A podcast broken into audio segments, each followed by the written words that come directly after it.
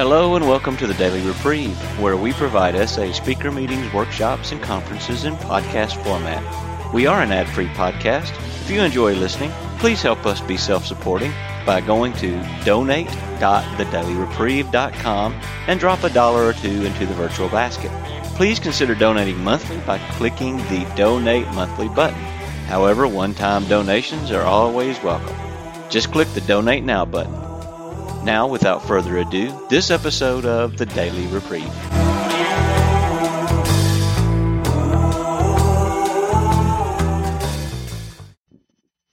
Here we are, and I, I just want to welcome Jess here, and welcome all of you here for this uh, mini retreat. And we're just going to turn it over for him to Jess. You know who he is, and if you don't know who he is, you will find out about him as he goes through the day. Okay, Jess.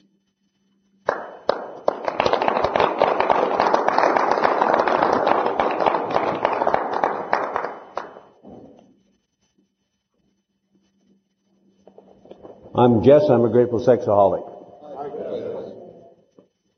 We're going to talk about discovering the solution, walking through the steps. And what I'm going to be doing here is passing on to you some of the most precious knowledge that's been found, which is what us early sexaholics wrested from life as we made our tremendous mistakes and fought our battles with lust and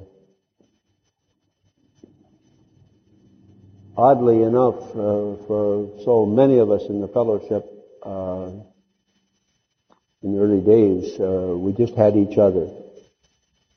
And we had to just compare notes with each other to see what worked. And to give you an idea of the predicament that we're in, and I'll, what I'll talk this first hour about is the world's worst disease, sexaholism. To give you an idea about it, I live in a house with two recovering alcoholics. And they have, let's see, 78, 16, 16 uh, years of sobriety.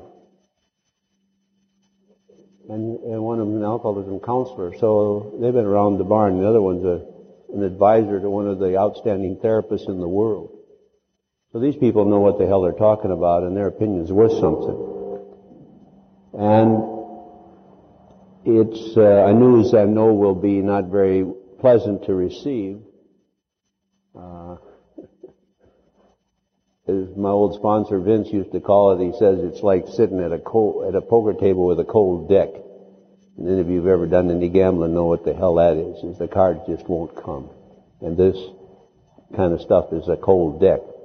Because what my wife and son have found, and they say to me, hey dad, here's a person on the phone, it must be for you because they're crabby and cranky and arrogant and obnoxious. They must be a sexaholic.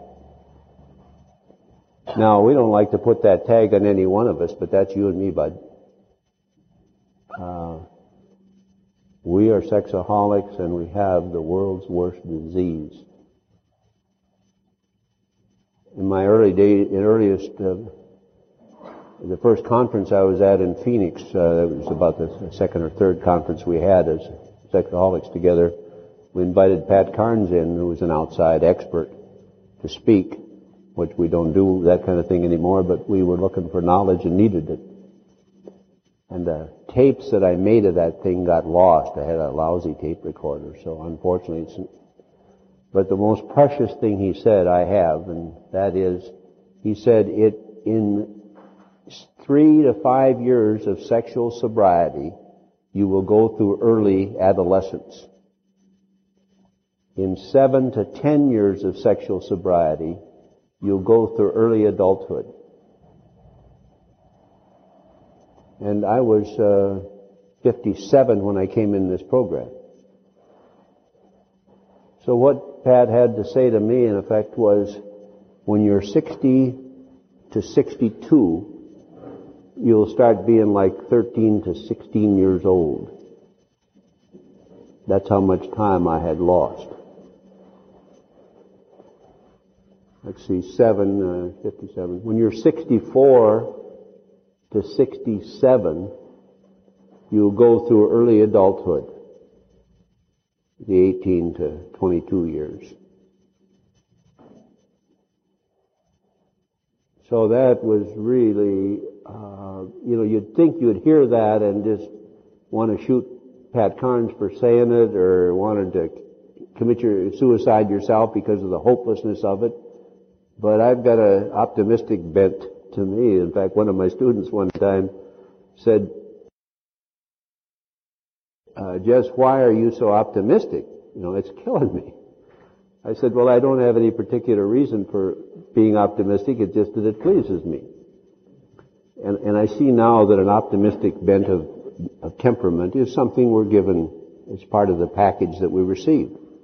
Uh, there is a book out, uh, however, called Learned Optimism by a guy named Seligman, and a number of my pessimist friends who've had difficulties with their pessimism have really benefited from it. It's a book currently out in self-help book. But my, uh, and I had been around the 12-step program for 17 years, so I had a, I, I had a hunger for this thing. And, uh, so I didn't take Pat's news as something horrible. I took it for, I saw the hope in it, and that is, uh, if I put my time in on this program, I will gradually grow up. Okay, I mentioned those two things to, to give you some understanding of the overwhelming depth of the seriousness of our illness. And I've never, I've got a huge collection of uh, AA tapes I've got 22 uh, Chuck tapes and about 20 Clancy tapes alone. And I've listened to those over and over again. I've had 12-step sponsorship. You know, so uh, I really got, I think about 27, yeah, about 28 years in the program. Yeah. And as a student of the program, but I don't count those first 17 because I was on a, a, a drug, and you can't get this 12-step program when you're on a drug. I could get the information, I could get the knowledge, but I couldn't really benefit from it until I got in here. So what is this lust thing? And, and, again, the biggest mistake that I see in all the sexual addiction talk and programs and writing and stuff is the emphasis is on the acting out. And people want to get rid of this or that acting out, and boy, if I could just clean up a little. I'd, like old Vince used to say, if I could just, you know, stop drinking and clean myself up a little bit, I'd just be just an awful nice guy. Well, I got good news and bad news. The good news is that you can stop and you can clean yourself up, but the bad news is you ain't going to be an awful nice guy. You're going to be just a pretty reprehensible person, just like the, the same reprehensible person I dealt with my, in myself and still see there. But that's, that is it. And uh, so it isn't the emphasis that I see that is acting out is, is, is a, it's really a tremendous distraction to us, that focus on acting out. Our problem is lust. Because it is lust that fuels the acting out. Even more, it is lust that causes the acting out. You cannot lust and get away with it. And furthermore, I'm coming to see now even more that lust is acting out. The lust that I gave up at the end was lying beside my wife, fantasizing having sex with the woman that I had the affair with and had given up uh, seven years earlier. Okay, I'm not acting out, I'm just lusting. Hell I wasn't acting out was acting out every night. There are always two women in that bed. And the thing that, the power of this thing from, to destroy and harm relationship is something that we've just recently found out about relationship, and that is that men and women are tremendously different in the way they view uh, sexual infidelity. You may have seen some of that. Is that uh, is uh, sexual infidelity in our genes thing, and a lot of guys are using that to run around with, yeah, it's in my genes, I can't do nothing about it. The answer is it's in our genes uh, to do a lot of things, but we better learn to do something about them. And uh, but what they find is that for a guy, the ultimate horror for him is for his partner to have sex with another person. For a woman, the ultimate horror is for her husband to be emotionally intimate with another person. The physical part of sex isn't the big deal. It, it, it isn't that it isn't a problem, but it isn't the big deal. So, okay, so, uh, most of us sexaholics are, are men, and so when we're lusting, we're, we're emotionally intimate with another woman in that lust. And that's why so many S-Anon wives are just, you know, are going so nuts with this addiction and they can't figure out why and they haven't got anything to pin it on. And we're doing this thing that we're, quotes, getting away with. You know, that's the biggest lie in the world. A lot of people come up to me and want to, you know, on pers- other personal issues than this too, and they say, you know, Jess, I really hate this person next door to me, and I want to tell them to do so and so. And you see this, in, look at letters in Dear Abby a lot. Uh, uh, but I don't want them to know. And I want to tell them, hey, what in the world? How dumb do you think people are? Would you please name me somebody who's around you who hates you, and you you don't understand that they hate you? You can't possibly get the message even without them using the words. But nobody's that stupid. But we all think other people are that stupid. So, uh, I was one of those people who quit my acting out well before, long before, really. I came into this program in the sense of frequent acting out. I wasn't acting out. I'd given up that affair seven years before I came in here.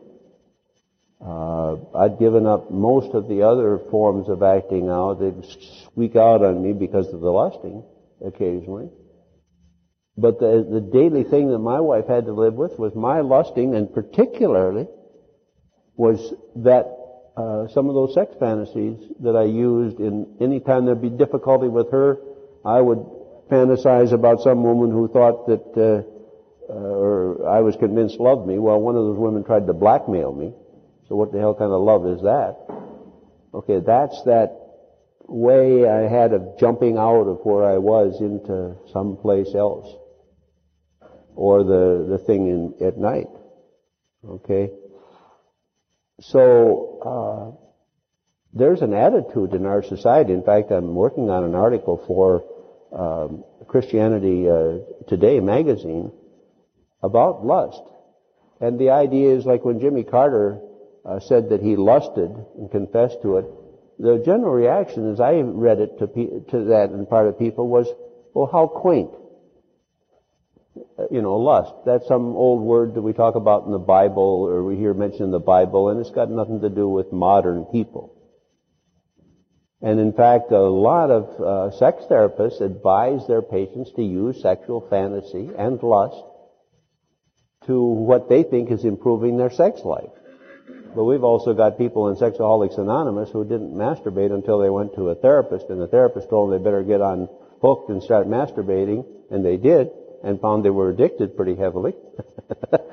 and uh, they were gone. Now, it's not the blame of the therapist, but the point is, is that's how little understanding there is out there of this lust stuff. Okay? Now, our fellowship has conducted a beautiful, beautiful experiment with lust. And you see here a tattered remnant of the survivors. This is just like the Nazi army in front of Stalingrad or Napoleon's troops in Russia. And what came back were a few guys with wagons, you know, dragging a few wounded buddies with them. Okay, that's what's left. Uh, it's a Mark, another Mark uh, here who had AIDS, and I was with him in, in, during the course of his death. And he was telling me about it. He was in NA. And he said, Jess, he said, I was in NA and uh, was acting out sexually. And I would try to get myself to go home after work. He said, but my feet just wouldn't take me home. And uh, he contracted AIDS and, and, and, and died. And uh, I, it's so easy to make that AIDS death disproportionate because of our emotional reactions to it. It, it in real sense, is of no consequence that he died of AIDS in the sense of, of any of us when we're lusting, we are dead to life. We are just as dead to life when we're lusting as Mark was when he was dying of AIDS. Had, in fact, we had SA meetings on the phone with him, out of my place, because he couldn't go to meetings at the end. Now, his wife was having a little trouble with uh, handling my phone calls for some funny reason. But, uh, but this lust stuff is tremendous, serious business.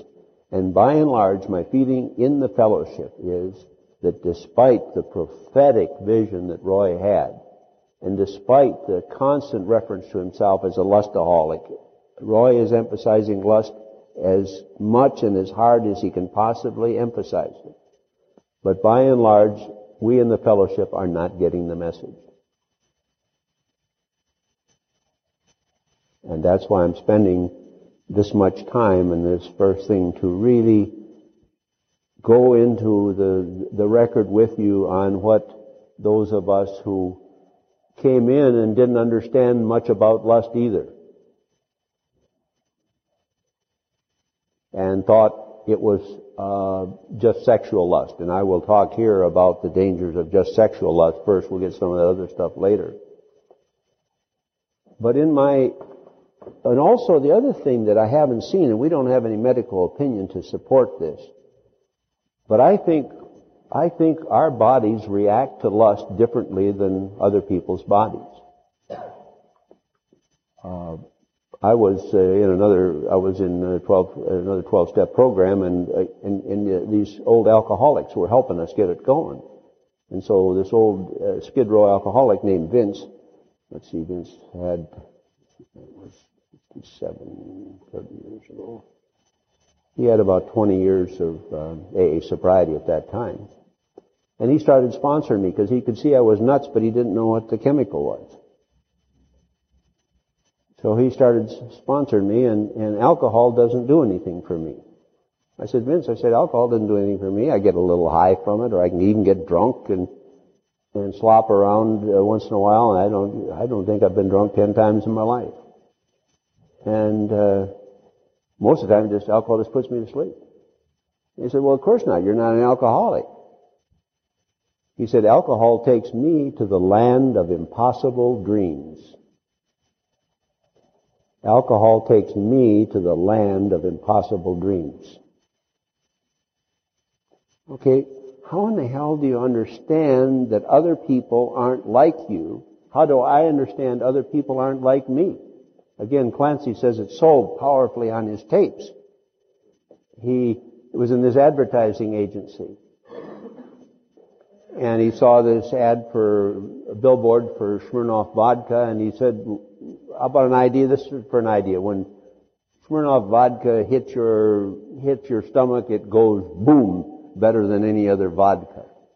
And the art director looked at him like he was nuts. And at that time, Clancy's teeth had all been broken out because he'd been had him kicked out in a drunk tank down in Phoenix. He was in the mail room, and he didn't wasn't a very pretty sight. So the guy just said, "You know, are you kidding? You know, get out of here. Take your dumb mouth and your stupid-looking mouth out of here." And so he went whining to his sponsor, who happened to be um, Robert Robert Taylor, that the actress who was a great father figure in the old days? I think so. Anyway, Bob. And he was whining to Bob and crying about his, they didn't understand him there. And, and Bob said, well, of course not.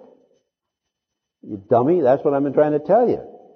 He said, alcohol, when it hits the bottom for them, it goes, it's only for us that it goes boom. He said, that's why you have to go to these stupid meetings. And they don't. Okay? That's why I have to come to these stupid, beautiful, wonderful, greatest thing that ever happened meetings, and they don't. When lust hits me, I'll tell you, it takes me to the land of impossible dreams. Right? In fact, I was at a, an early day uh, a, uh, SA meeting down in Phoenix with a guy I was trying to sponsor in and didn't work very good. Didn't have much. He had a lousy sponsor, so no wonder he couldn't come in. But anyway, we were talking about it. I was saying, boy, when I get that high of going on after a woman, I said, that has got to be way up there. I've never used the drugs, the hard drugs. But he said, I'm in the member of Narcotics Anonymous also. And he said, I've used uh, needle heroin.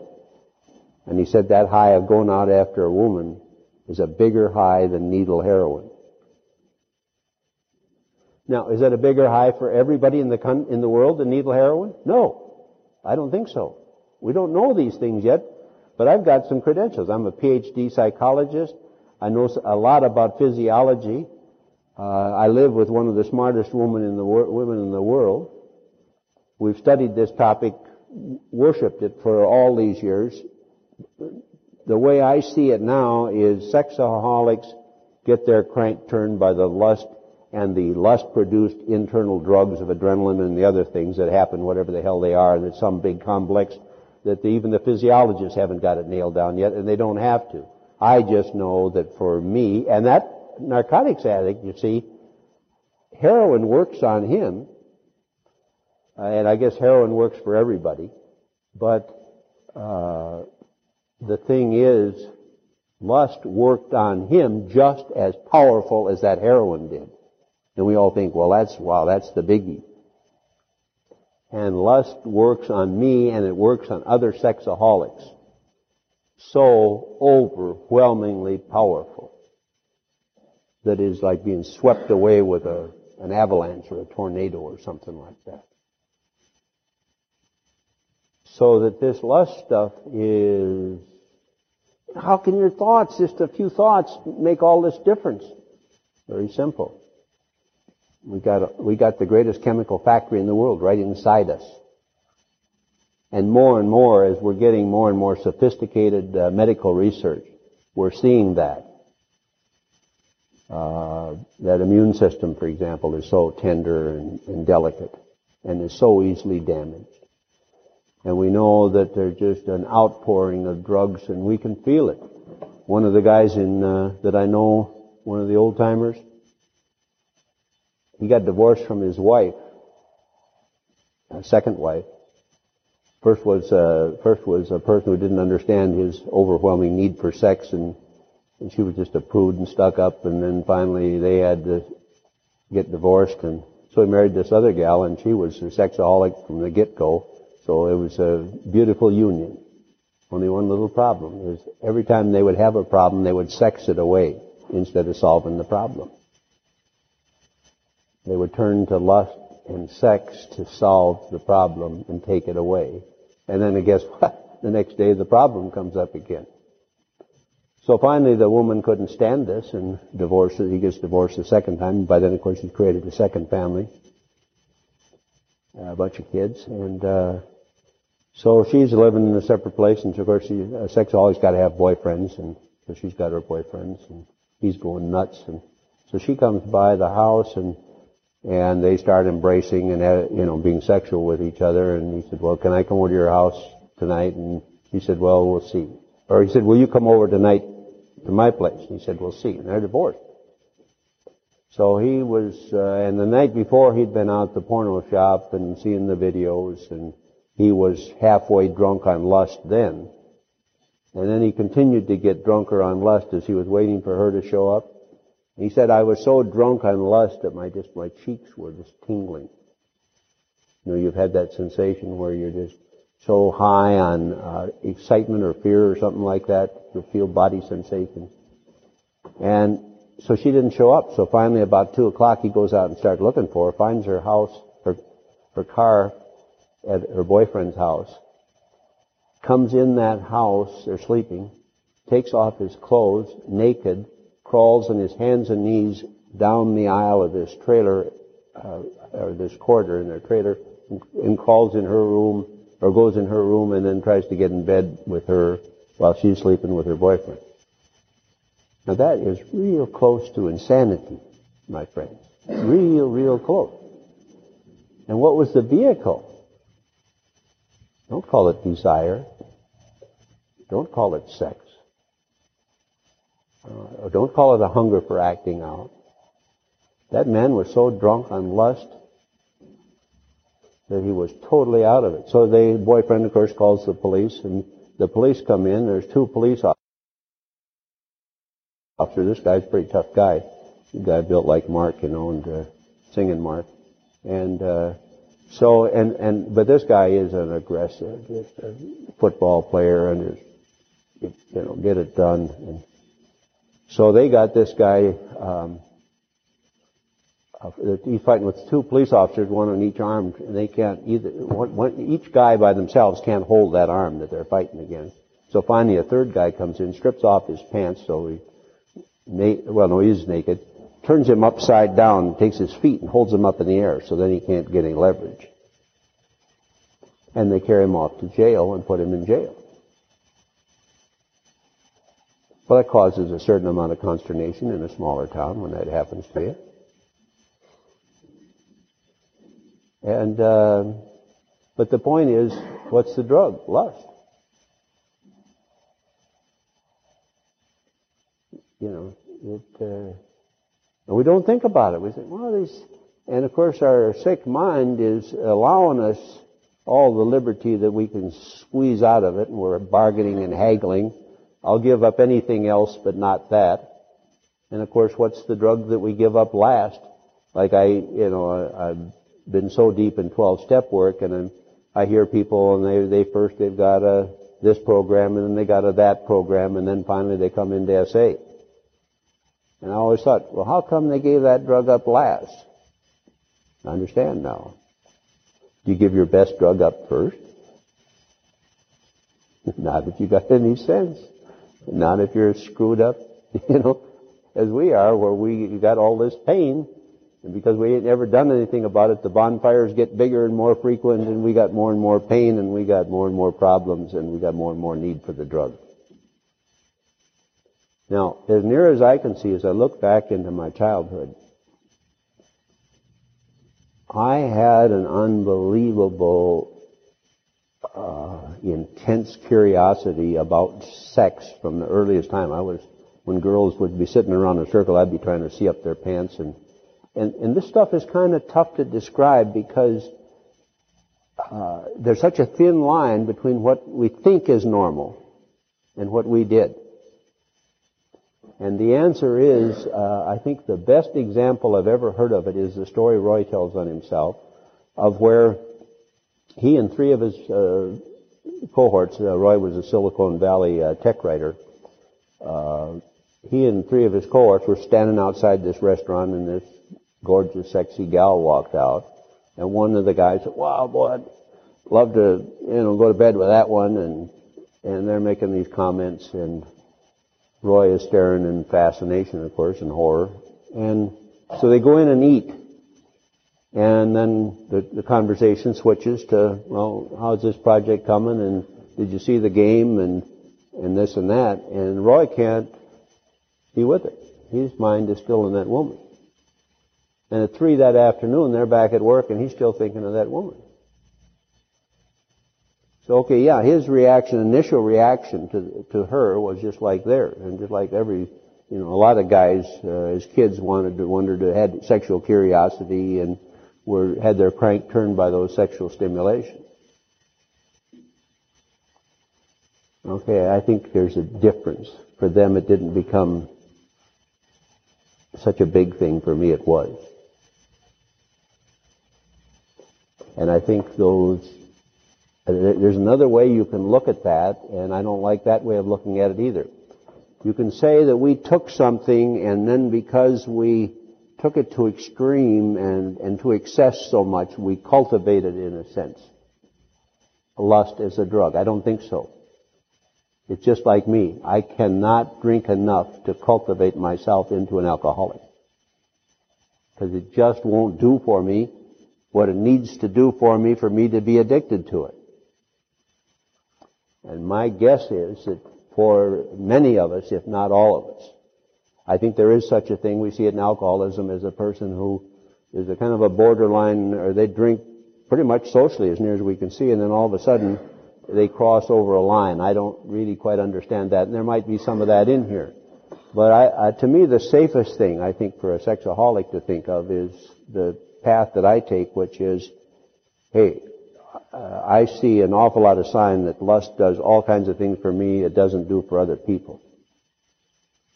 And just exactly what the dynamics of that were, I don't know. And the chances are it's probably very similar to alcoholism, where alcoholism shows itself instantly in so many cases. In some cases it takes longer, but it does eventually show itself. I think that's a better explanation really of alcoholism than that some people are pure alcoholic and others develop, you know, a sensitivity to it. But to me that doesn't work because alcohol has got to do something special for you to be addicted to it. Why in the hell would you use a lot of something if it didn't do something big for you? Why would you go through those terrible problems in life that you have to do to be an alcoholic and stay alcoholic uh, if it if there wasn't a big thing on the other side of that bargain? So to me, uh, lust really turns my crank. From the time I was young, um, I I look now back. I was raised in a town of 600, so in a little town like that, you know everybody in town, and uh, and you can see things so, so much more clearly because there's so few people. Like there are only in my grade school classes up to eighth grade before the country kids came into our, our high school, there were only 20 kids in our class. 10 boys and 10 girls. Okay, who did I gravitate to? I see now. I gravitated to the two or three guys who were, and one of the, uh, there wasn't any guy in my class that was sexual like me. You know, see, there'd be 10 guys in my class that I knew about. Um, there was a guy a year older than me who lived in our neighborhood, and then a guy a year older than him, two years older than me. And the three of us were the ones who would walk home from school and they had their porno, uh, they were not, they showed me this porno little cartoon book they had and boy, I tell you, that was a feast for, you know, that's good for five, ten years, you know, about. And, uh, and then I found one other piece of pornography and see, I was, we're talking, uh, see, I was, say, 12 when I, 26, 38, 38 to 42. Hell, we didn't have, you know, now we did, now we would not have color pictures in our textbooks. We didn't even have very many black and white pictures in our textbooks. It was mostly line drawings. So uh, our pornography was not very advanced. Uh, listening to radio was a big thing, and we didn't do that, you know, a ton because we had radios that were, you know, big enough that you ain't going to carry one around your pocket out there. Uh, so that again, but it to me illustrates uh, my sensitivity to the thing that some crude pictures like that and then pictures of women in underwear in a, in a Montgomery Ward catalog would be uh, adi- very adequately sexual to turn my crank. Well, that's ridiculous. I never forget one time I was trying to talk, talking to some sexaholic. I was trying to find some kind of hobbies or interests that he had that he could develop some stuff to kind of keep himself sober until sobriety came until real spiritual understanding came. And well, what kind of hobbies you got? Well, he said, I, I look at women's pictures in magazines. No, no. I mean, I mean like a hobby. but so this is the stuff that I grew up on and I see my fellow sexaholics, men and women, having grown up on is this tremendous preoccupation and absorption in sexual imagery. Uh, another example was, uh, the, and the guy that introduced me to masturbation was one of these, the guy that was just a year older than me. Took a, three or four of us into a boxcar one day and showed us the delights of masturbation. We discovered the wonderful secret, and um, Uh, then immediately became compulsive and, you know, I fought that sucker with the help of every religious plea ever known to man and every other kind of thing. Um, not because somebody said it was awful or bad. I, I, another side of me knew, hey, this is, this is hurting the hell out of me, and I don't want to do this, and, and, and a part of me didn't want to be at the control of something, you know, so destructive and harmful as this was. So, so this is the,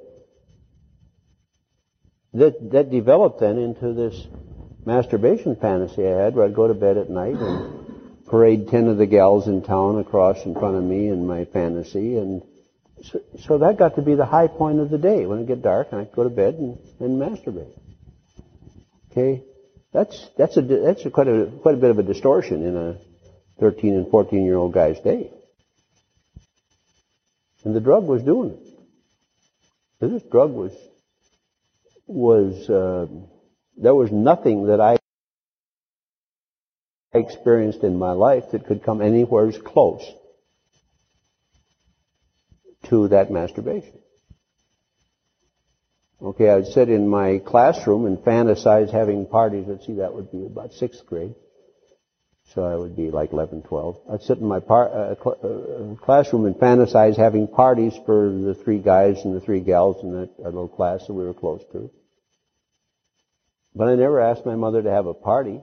In fact, if we would have had a party, I see now, I would have been like, uh, well, I would have been like a fish out of water. You know, because I was so socially stupid.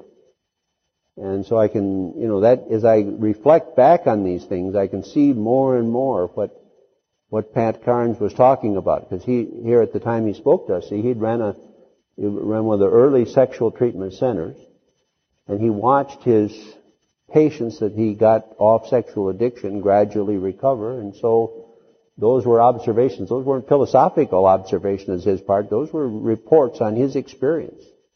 The things that he'd seen happen up until that time. So here is this drug of lust. Ultimate crank turner. I see now, as I understand what growing up is about, it is having a problem and then facing it. That's what normal people do. Now we didn't spend much time with normal people, around normal people, and there was a good reason for that. Partly we were not attracted to normal people, but there's a bigger reason for that. Any normal person in their right mind ran from us like, you know, like we were the worst thing that could happen to them, and so often we were.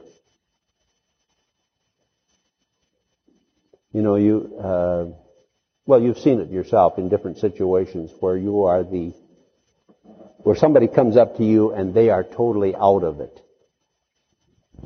Say you're the in guy in high school and they want, some gal wants a date with you and she doesn't know from Shinola and so she's, you know, uh, shining up to you or some guy who doesn't know from Shinola is shining up to some gal who's really got it and saying, well, could we have a date next week while I'm busy? How about the week after while I'm busy? Well, name some time in the future that we could, you know, have a date. And of course there's no time. And that's the way we were to normal people. Now, it isn't pure that. There were plenty of us who had plenty of relationships to, some degree because each of us had a part of ourselves that was precious and important. And that part of ourselves shone out. But it was being constantly corrupted and degraded and being held back by the sick, adolescent, non-growing part of ourselves. So I would chase women, I see now for the excitement of it, but then when I would catch one, I wouldn't know what the hell to do with her. So that was my pattern of dating in in high school and college. I, I went with one gal steadily in high school near the end of our time and then went into the army. And she wrote me after a series of two or three letters and said, I can't have a relationship with you. It's like having a relationship with a dependent puppy dog. And that was me. I just, oh, I need you so. And, I, and we see this so when a sexaholic is threatened with divorce. You know, they become just whining baby little puppy dogs. Oh, don't leave me. You can't leave me. Well, the wife can very logically say, well, damn it, if I meant so much to you, why in the hell weren't you able to, to demonstrate that in some way, shape, or form previously? And of course the answer is simple, because we were such babies. We didn't have any ability to demonstrate anything. We just wanted to whine and be a dependent baby. So, this dependency, you know, of ours was, uh, of mine, I saw developing there. And then, uh, I tackled various challenges in the army and, uh, like when uh, my first uh, thing was uh, I was uh, in the Air Force and I was in Army uh, college training unit in Cedar Rapids, Iowa, at Coe College, and there were two. Um, there was a USO, and we could meet the, some girls, and so I met the banker's daughter, and uh, was really interested in her, and I'd go out with her on Saturday nights, and well, then I met the other banker's daughter, and I'd go out with her on Sunday nights. Uh, and typical sexaholic deal, you don't settle on one, for God's sake. Well, then, of course, I found another gal, and she was frightened of me. She thought I was fast. I hadn't done anything. Just had various thoughts, but I hadn't done anything.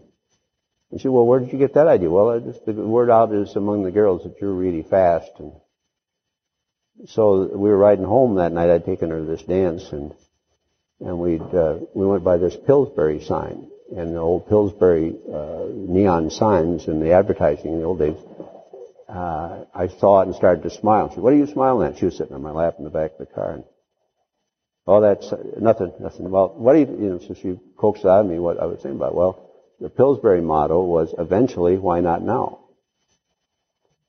So that's what I was smiling at. And it was, it was not as sexual as she took it or as it might sound to me now. But we got to her house, we got up on the sidewalk, starting to up the sidewalk to her house, and she set a new record for the 50 foot dash. she was through that door and slamming the door behind her, and said goodbye through the screen door, locked. I said, what in the world is going on here? You know, what's happening to me? Poor innocent country little boy like me. and uh, well, it turned out that uh, that she found, she was attracted to me for some reason, and I found out later the why. Uh, she's alcoholic. But uh, she was going with a, a, guy who was a pilot and was stationed in Italy, and flying in Italy. So then she had this war within her of could she love two? And she found she could love two. And uh, so I, she loved me and she loved him. Well then I was in a different town, I was hitchhiking up from St. Louis just to be with her. Typical sexaholic deal again. I'm in St. Louis. I get off duty there at Friday noon, go out and stick out my thumb, and it's it's uh, early Saturday morning or sometime Saturday morning that I show up, sleep at the YMCA for a few hours, go out on a date with her Saturday night, and immediately go out on the road and start hitchhiking. I got 24 hours to hitchhike home to to St. Louis and my base. Madness. Well, I hit one town one weekend and find that her boyfriend is in town. And the answer was that she couldn't love two when both of them are in the town the same weekend. So I got second deal on that. And again, that's a typical sexaholic thing. Oh, woe uh, God, do we love self-pity? That is one of the most delicious desserts you can ever give a sexaholic, is the opportunity to feel sorry for themselves and wronged. Oh God. And and like I say, I hear them whining on the phone about their miserable, terrible situation. And fortunately, with some of them, I can laugh, and we laugh together and have a ball, laughing at the stupidity and the, and the self-centeredness of ourselves, but being removed enough about it to see the humor in it. But so that, you know, that was my life. Now, there's fortunately, and uh, I know in my life, and I've seen an awful lot in, the, in your lives, there's a God who is, has got two things in mind for us. One has our, our finest welfare in mind, and has a hell of a sense of humor. So that God hooks us up with the, the exact right person. And that's our soulmate, and we get married to them, and then go on our merry way as though nothing had really happened of any consequence. And uh, go about our business, and then we keep getting pulled in with this tether that we laid down, this contract that we made with this person, and the consequences of it, legal and emotional and psychological and financial and otherwise, in society And so I met the person that was the greatest person that could, for me that could ever happen. But, uh, you know, before too long that stupid lust was in there jocking things around and wanting things to be different than they were. And it was, uh, Unfortunately, in a way, it could fit within the normal realm, although I don't know that that's any special. I see most sexaholics manage to fit their behavior into the normal realm too. or at least most of it.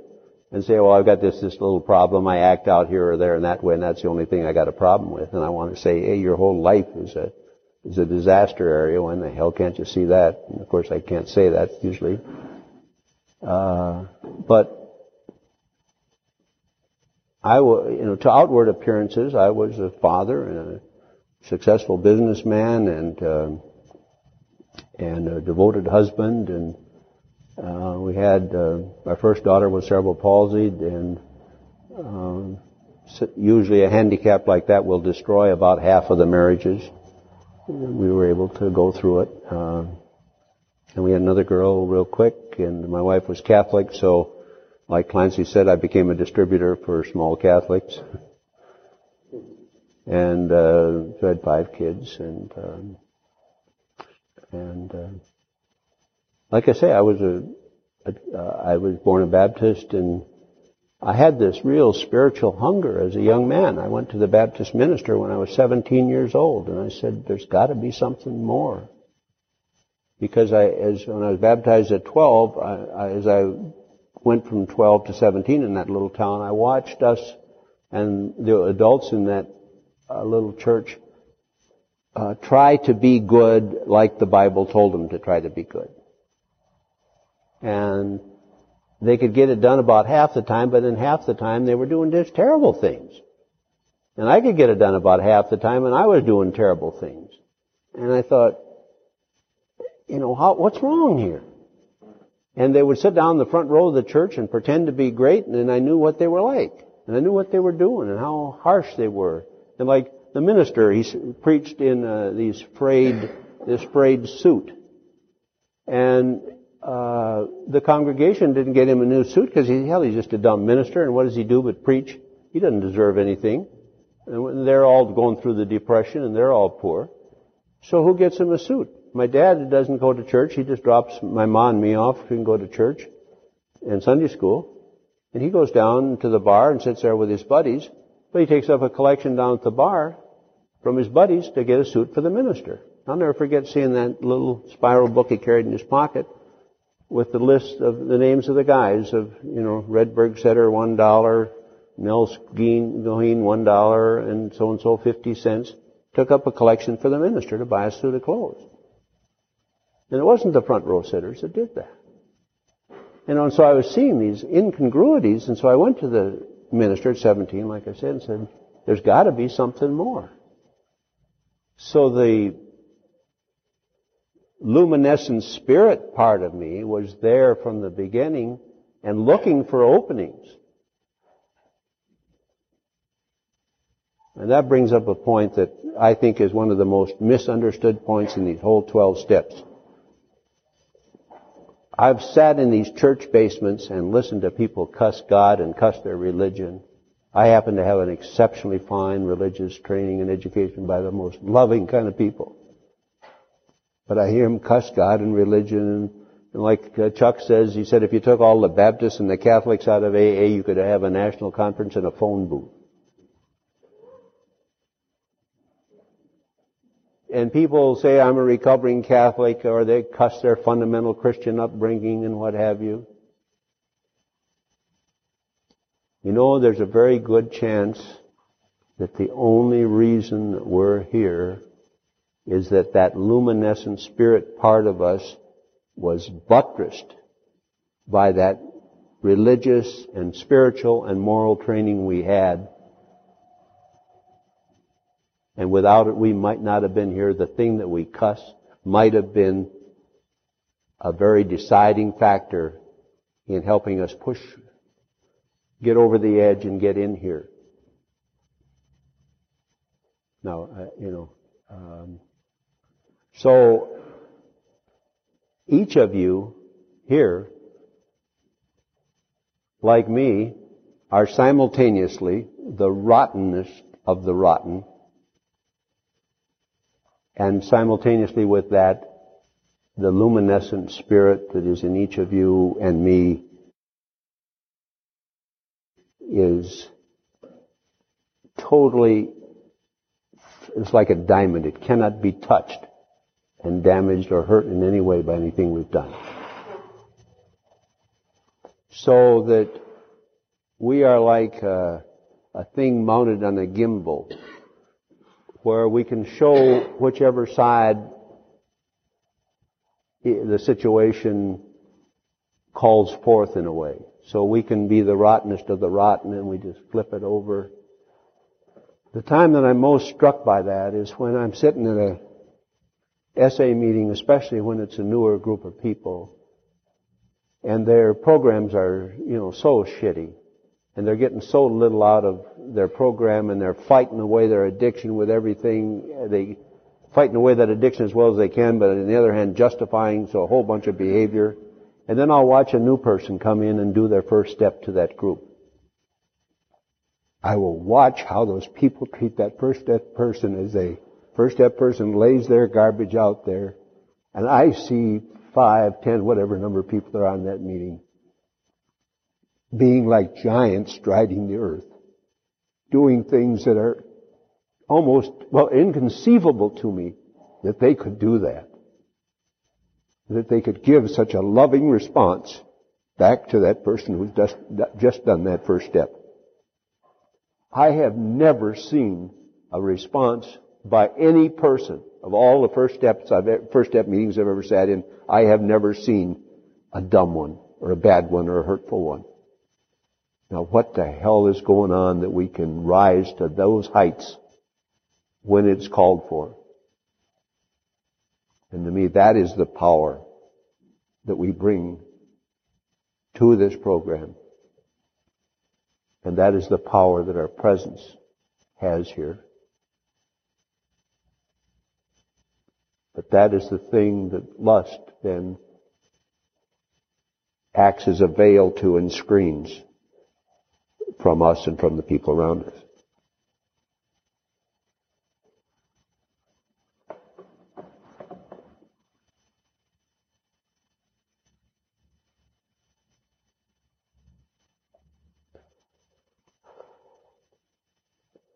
Well, the in uh, AA or in SA terms, uh, my lusting career from the time I got married, though, until the time uh, I started acting out, was exceptionally undistinguished. It's so pale in comparison to each of your distinguished histories that I hate to even put it forward as being of any consequence. you would laugh me right out of the hall. but then all of a sudden, I had had a heart attack at 35 and uh, became a college professor and started teaching in college at about 38 uh, and was able to work with men and women students beautifully. That would be 63, 4, 5, 6, 7, 8, 9. Then in, all of a sudden in uh, two or three happen and I think we make such a mistake often we our society is full of all these great psychologists who've got all these dumb answers to why they've got the problem. They can put their finger ideally right exactly where it is. I say, hey, I'm a psychologist. You're talking like you've got ten times the psychology education I have and you don't know nothing. Don't you realize how stupid your analysis is. And then, as a psychologist, I know that the, the evidence behind the best of the formulations, even if the person wasn't being stupid, is lousy. Because I've been down a lot of those alleys and they're damn blind alleys. There's nothing down there. You look at the lives, uh, as I have, of the psychologists. Uh, Freud, Freud died because he was addicted to smoking, and he died with his mouth eaten away in a kind of a circle, and he held his cigar with a metal spring that, that held his cigar. He couldn't give up that even though the cancer was eating up his, eating up his face. Okay, he's a man whose personal life and whose, uh, when Carl Jung wanted to go the spiritual path in his psychology, the, the Jung-Freud letters are like a, a, a, an exceptionally harsh and cruel father spanking uh, a, dumb son, trying to force him back in, into the line. Okay, so much for the Freudian uh, contribution in terms of the example that man was able to give us in his life. And, and down the row, I've, I've seen too many of them. And, and there is too little there in that cupboard, but yet there is, it is so common and facile today. This is no new thing. Hell, in the days of the Greeks, uh, people were using the facts that uh, uh, one or two gods were not in conjunction in their proper orbit, and that's why they did some stupid thing. Uh, psychology just gives some new excuse. But I, I, do, I do need to say that because there is some suggestion of science in psychology, uh, there is no substance to 99% of what I hear of the psychological justifications it was for why we got this way. So suffice it to say that all of a sudden in 1969 and 70, the volcano blew up and I was a, I went from a, a, a beginning sexaholic to an advanced sexaholic in within a year. And where in the hell did that come from? And what the hell difference did it make? It's just like Clancy said so well. If I understand the problem, then I can tell you very carefully where the problem came from, but I still try to figure out what the hell I'm going to do about it. Okay? I'm telling you not where I got the problem, but I'm telling you what I'm doing about it. So the lust blew up in my face and I would, would pray like, here, here I was 17 years in a 12 step program. Well, no, not at that time. Um, I was just, I was in a 12 step program with 12 step sponsorship. And I would be praying uh, each time that I wouldn't take any action, and I did. And I saw over and over and over and over again my powerlessness. I saw over and over again that the 12 step way of life won't work when we aren't with our peers where we have the identification with our peers.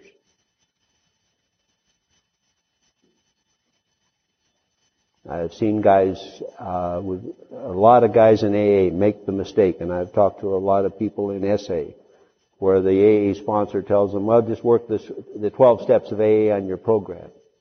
The guy in AA does not realize he's contradicting the very premise that AA is built on. AA is built on the premise of Dr. Bob or, or Bill, an alcoholic, talking to Dr. Bob, another alcoholic. That's the premise it's built on. Identification where you tell your story and the other person sees their answer in your story, but you don't tell them. Okay, how in the hell can an alcoholic tell a sexaholic story? And he can't. Thankfully. Okay, an alcoholic and a sexaholic can tell a sexaholic story one day and an alcohol the next. And we found a lot of guys were getting, were getting into AA or, or rather were becoming alcoholics because their sexual behavior was driving them nuts, or they were drinking to support their sexual behavior, or to take away some of the sting of it. I got drunk and did this or that. So a lot of guys we found uh, that they found S, they found SA was their primary problem. Once they dealt with their sexual addiction, the, the alcohol wasn't wasn't an issue anymore for them. So most people kept both of their programs going, but some of them didn't. So here I was, and I see now I was using lust to drive away some ferocious problems. We had teenage kids going into drugs, getting pregnant, getting married, uh, rebellious. Uh, my wife and I uh, had our difficulties. I had the, the, the time of life when uh, I see guys, uh, men and women in their late 30s and 40s, going just going nuts. I see men and women leaving husbands and wives of many years and just getting tired of them. And I got to have some excitement. And you know, was just a, a whole ton of madness. It doesn't matter. So finally, uh, then in '76, I was having this affair with this gal, and I was out in a bookstore out in Westwood, California, with her for three days, and I realized my God, my wife is the person that I want to be with more than anyone in the world. And why don't I act like it? Why am I such a baby that in there, if, when there's any trouble between us, I put my tail between my legs and run like a dog? And I broke the thing off a day early and went home to learn, to try to learn to grow up and be a man. That was in September 76. Okay, so I stopped the acting out as well as I could without stopping the lusting, and that weren't very good because every once in a while sex would, you know, sexual stuff would leak out. And every, I'd walk into a restaurant, I would make damn sure I had the attention of the waitress. Well, like at a restaurant today there, I don't, I don't even remember who that gal that waited on us. But in the old days, I, I would make sure she paid attention to me. And I thought, hell, that's just normal banter, you know, everybody does that. That's what my wife had to go through. And finally she got, she got more recovery. Then she was able to say to me, Hey Jess, get in Sexaholics Anonymous or get out. Now what kind of miracle is this? In that she can say that to me. I'm a Montana guy. I'm in the one place in the nation that still has an SA group functioning. And my wife knows what to do and how to get the SA material. You know, how in the hell did, you know, you look at God, it's like you watch a, a freeway of traffic and all of a sudden everybody else in the freeway is coming right at them and they all interweave each other. It's like these things you see on, on, on uh, movies, you know, where the guy's going right at this six semi trucks in a row and he weaves his way in and God, how did you make that work out? You know, and that's the feeling that I had. So, when Jackie said, get an SA or get out, I picks up the phone, calls the number she gives me, and on the other end I hear this voice from Kent saying, yes, it's lust. It's what's in your head that's killing you. And by then I had looked at all these other spiritual programs, I'd done everything I could and nothing would work. And those words were the most beautiful words I've ever heard. And that's why I say I'm a grateful sexaholic. I don't say I'm grateful because I got recovery. I said it a step earlier than that. I'm grateful because I've got this addiction that is so damn tough. My ego is like cracking Plymouth Rock with an egg beater. Okay, I took, it took something mighty to crack that damn rock. And the sexual addiction can do it. So if any of you guys are sitting around here and gals are sitting around here with some egos that ain't quite cracked yet, just wait, buddy. and if you're lucky, they'll get cracked. And if you ain't, you're gonna die on your feet. No sweat. But the ones that live and stay together, we're gonna have one hell of a time. Now I suppose you that don't stay together, you know, in here, you'll have one hell of a time too, but I don't want to be a part of it. So I got the greatest blessing that I've ever received in my life, that moment. Now Kent, and this is a beautiful point of carrying the message, you don't need to have the message to carry the message. It helps, but you don't have to, because he's out there. He's bisexual, so, you know, he's sure gonna die. And he keeps calling me periodically, you know, every two, three years, he'd call me and say, Jess, I'm back in and it's going okay and I'm, I'm good now. And I said, great, Kent. Haven't heard from him now for four or five years. And there's no way I can track him down. I tried to. So, that's it for us, gentlemen and uh, men and women, and I'm real pleased and I just love you all so much. Thank you so much.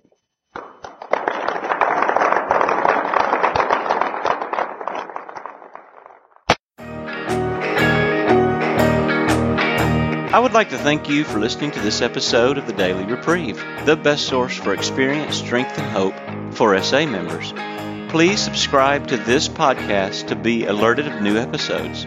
Please show your support by donating to the Daily Reprieve by going to donate.thedailyreprieve.com and choosing either monthly donations or a one time donation by clicking Donate Now. Thank you for listening and stay tuned for the next episode of The Daily Reprieve.